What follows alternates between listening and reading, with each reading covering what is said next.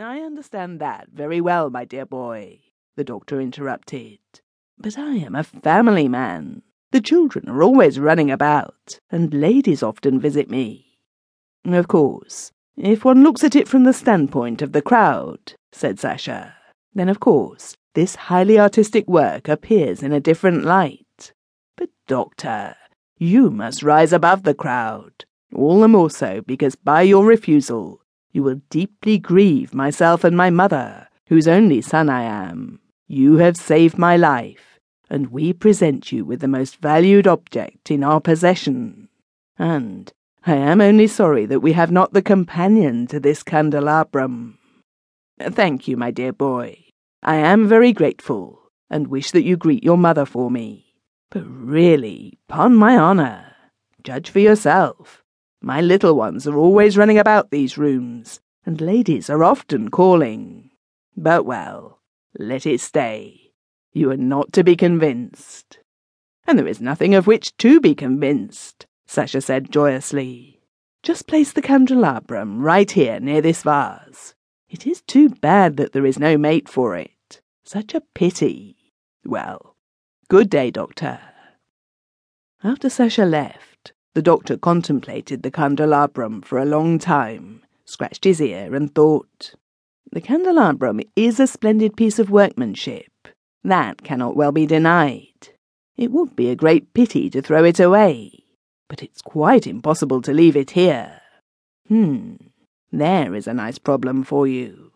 To whom could I present it? After he had considered the matter for a long time, he suddenly remembered a great friend of his, the lawyer Ukov, to whom he was indebted for conducting a lawsuit. Why, that is a splendid idea, decided the doctor.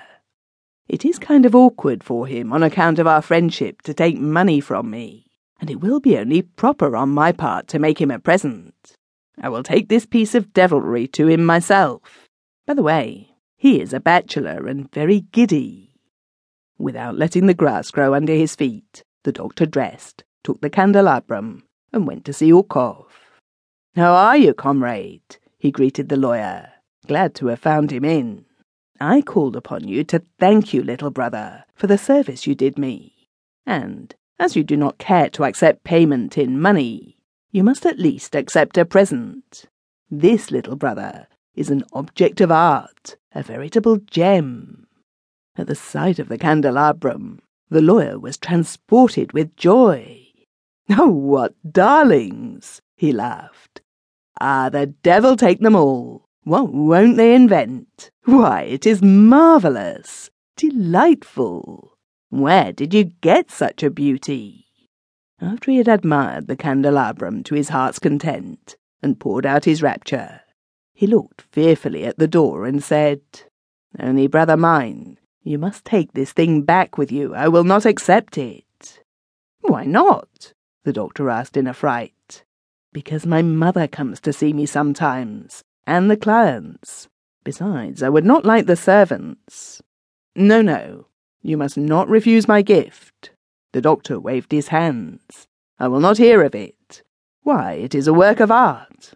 Just look how much feeling and expression.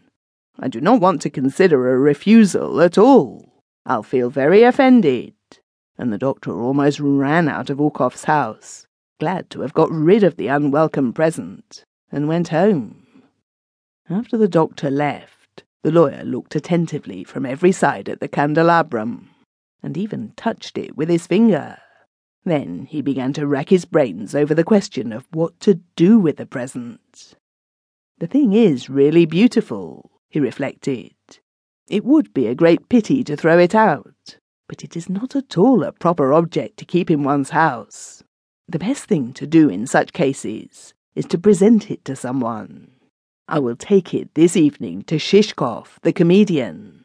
The rascal loves this sort of thing, and as luck will have it, tonight is his benefit.